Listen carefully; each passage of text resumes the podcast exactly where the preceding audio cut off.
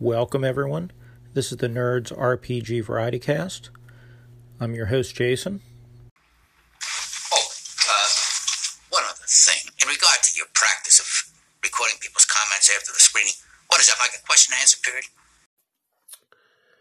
Hey, Jason, it's John here from the Red Dice Diaries. Just been listening to your episode where you're talking about story games. And uh, to, just to clarify, the... The example I was talking about was actually at a convention. It was a panel that I was going to, which was about sort of story games and their place in the R P G world. Now, I've played story games, don't have any problem with the, the mechanics as such, quite enjoyed them, happy days, thought, oh, maybe there'll be something interesting here, went along to it. Uh, there was a friend of mine participating in the panel, so I also went along to it. And pretty much the entire panel was spent sort of like ragging on so-called traditional games and sort of scoffing at the fact that games have people, characters dying and conflict in them. And to be fair, that just left a bit of a nasty taste in my mouth. But like you say, nothing wrong with the games. Enjoying the episode, dude. Keep up the good work. Speak to you soon. Okay, that was John of Red Dice Diaries. Thank you, John. If you don't listen to his podcast or watch his YouTube channel, I recommend both. They're both very good. So John was just clarifying, I mentioned him last week when I talked about story games and the issue between story gamers and O S Rs. And and again, I hate those terms. I don't want to have two groups in the hobby because we love both the games. It's individuals that cause issues, not groups of people. And I was imprecise in my language, so I was called to task on that by another caller who was making sure I wasn't, who, she knew I wasn't targeting groups, but she wanted to make sure that other people didn't misinterpret what I was saying as targeting groups. So let's listen to that call. Hey, Jason, it's Liren. You're talking about um, people who play story games having a bad rap. Well, you know, I think part of that whole thing comes from the fact that I noticed when I went to DexCon that there was a contingent of alternative people, whether they be gay or transgender or or asexual, or they were they're just alternative. And you know, there wasn't much of a place for them in old school role playing games, and this is said from them. This is not me guessing. And as a matter of fact, they had to ask someone to leave one of the conventions because one of the transgender ladies was sitting at a table and this person made some incredibly derogatory comments as their character about transgenderism. So as much as it might seem like they're just difficult and wanting to take over old school games, I think they're also trying to build a place within gaming where they're welcome and they fit and they don't have to worry about things like that happening. So, I don't know. I guess my observation would be that I hope everyone is kind and gentle with them and can wish them well in doing what feels right to them. I don't think them wanting to build games that are inclusive of stuff like that denigrates anyone who plays old school games. But, I mean, that could just be me reading into the you know, um, animosity between the two. I don't know. Just wanted to share. Okay, so that was Liren from Updates from the Middle of Nowhere. I recommend you listen to her podcast. And she brings up valid point by not pre-scripting my answer to Free Thrall's question last podcast. I had some ambiguity in there. I was talking about individuals that were weaponizing quote-unquote story games or weaponizing quote-unquote O S R. So an easy example on the O S R side is R P G Pundit. But just because the pundit says something doesn't mean all the O S R people are saying it. And the same thing on the other side, just because a proponent of quote-unquote story games says something doesn't mean all the story gamers are doing it. I never even thought about the L G B T Q community. I think I got the letters in the right order. If I didn't, I apologize. But now that I think about it, the person that I'm thinking of, who I've read tweets from and what, I don't have an account, but you can see those on the internet anyway, that, you know, is said, blanket said, well, if you play this guy's game, you can't be in my game, or if you, you know, is done really blanket disavows of whole swaths of people and things like that. You know, I, he does um, identify in the L G B T Q community, but I don't hold that community to what one individual in that community says. So for the record, so I was talking about individuals. I wasn't trying to talk about groups. Let me clarify that. And for the record, everyone is welcome at my table. I don't, we're all humans. We all have intrinsic value. Everybody should be respected and loved and should be treated with that respect. You know, in um, Ray Otis's episode ninety-eight, ninety-nine, his the long Colin episode he did not too long ago, he tells a grandma story about how grandma tried to talk to a prisoner in a doctor's office because she figured nobody else was talking to him, and as a human being, he might appreciate somebody talking to him. Everybody has intrinsic worth. Everybody deserves to be heard and treated with respect. So it doesn't matter if you agree with their gender. It doesn't, which sounds stupid when you when I say that out loud, but it doesn't matter if you agree with some of their beliefs or not. If they're not being abusive or bullying or harassing other people at the table, then they can sit down at my table and play. We're all there to play a game. So I don't care if you're a Republican or a Democrat. I don't care if you're this category or that category. If you're um, respectful to the other players in my game, you can sit down and play at my table, and we'll play a game.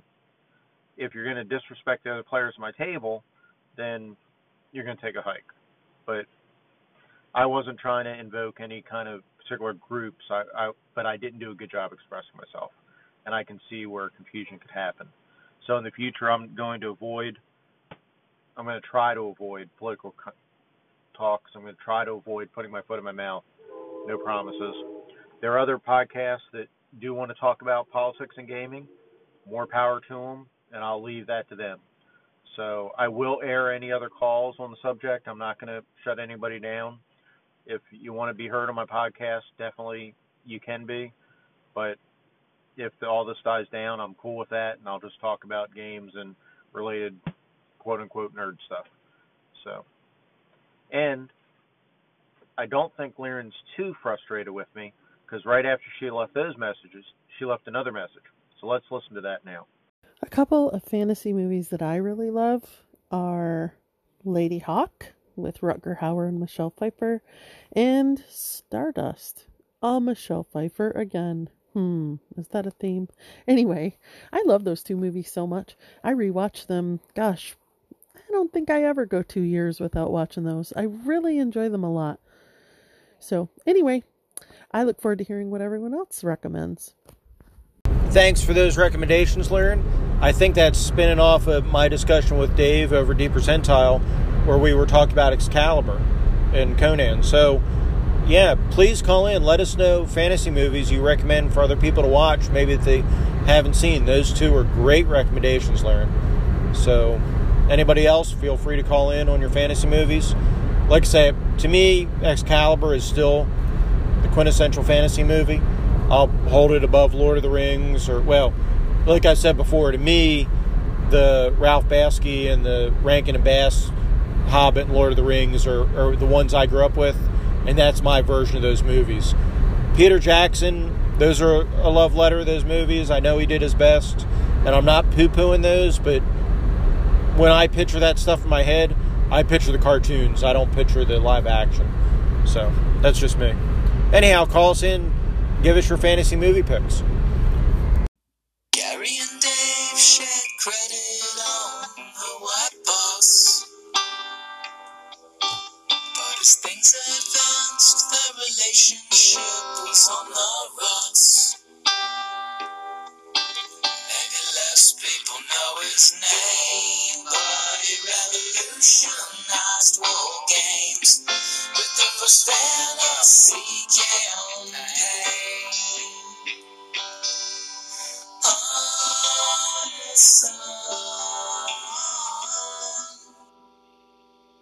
This episode, I'm going to talk about combat rules, death and dying rules, and healing rules, and we'll touch on equipment, such as how armor and weapons will work in the system.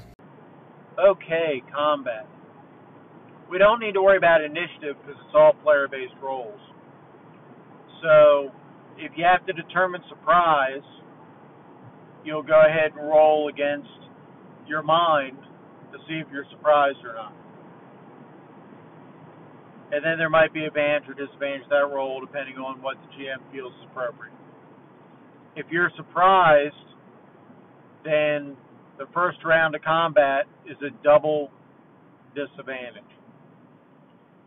If you're in a situation where you surprise your opponent, then your first round of combat is a double advantage. So that's as much of the initiative system as we're going to worry about. Whether you hit or not, again, it's just a saving throw against the appropriate stat. So for physical combat, it'd be against body. Social combat, it'd be against your social stat. If you lose, you're going to take damage. If you win, your opponent will take damage. If you roll exactly your stat number, you'll both take advantage. You'll both take damage. So if you have a body of nine and you roll nine on that saving throw, you'll both take damage. If it's a situation where only one of you would take damage, for example, you're shooting at somebody far away, or somebody's shooting at you from far away, and the other doesn't have a weapon, then that die result, then and that and you fail that roll, then you don't take damage because it does, you know, for our purpose, doesn't make sense. Free throws having you take damage, and that's because he's lumping body, mind, hit points, all that together, and for his system that makes sense. But for our system, if it doesn't make sense for you to take damage, it won't. Now, that kind of leads to equipment. So the equipment will vary on the setting. But basically, armor will, light armor gives you advantage on your roll, and heavy armor gives you double advantage on your roll. Weapons, again, it'll depend on the setting, but a weapon might give you advantage on a roll, say a well-balanced sword, or say a scope on a rifle. And then some weapons might give you advantage on the damage roll. So, and that brings us to the damage roll. It's just a D six. Easy peasy, a D six. Those characters are going to start with between five and ten body, so they'll take a hit or two, to, they'll survive one or two hits, and I'm okay with that for a beginning character. So, that's the combat system in a nutshell. I'd love to hear thoughts or questions regarding that. For death and dying, what we're going to do is if you hit zero or negative hit points, you're going to roll a body save. If you pass the body save, you, you're unconscious, but you can still get be brought back or stabilized. If you fail your body save, then you're dead, period. It, while you're unconscious, if somebody wants to kill you, they can, and that's that. All they have to do is declare it. The idea like slitting the unconscious person's throat. But if nobody molests the body, then you roll a D six, and in that many hours you wake up. So that's the um, death and dying system for our purposes. Any kind of first aid, so I guess we need first aid rules. That'll really be setting determinant how first aid works, so we'll leave that up to the settings. But first aid applied will provide a D six or two D six, you know, worth of healing. It'll depend on the setting and what kind of aid it is. But I'd like to keep it simple, so that's really all we're going to do for death and dying rules. As far as natural healing goes, I think that'll stay healing specific. I mean, if the, you want to have something like a long rest or a short rest, it might be one or two points for the short rest and two or four points for the long rest. But otherwise, it'll be like two points a day if you rest or something like that. But realistically, if if you're in modern day, you're going to heal more by resting than you would in five hundred A D, right? So I think that's going to stay healing, a setting-specific thing as far as natural healing goes. As always, the best way to reach me is just leave a voice message on the Anchor app where you can reach me on the Audio Dungeon.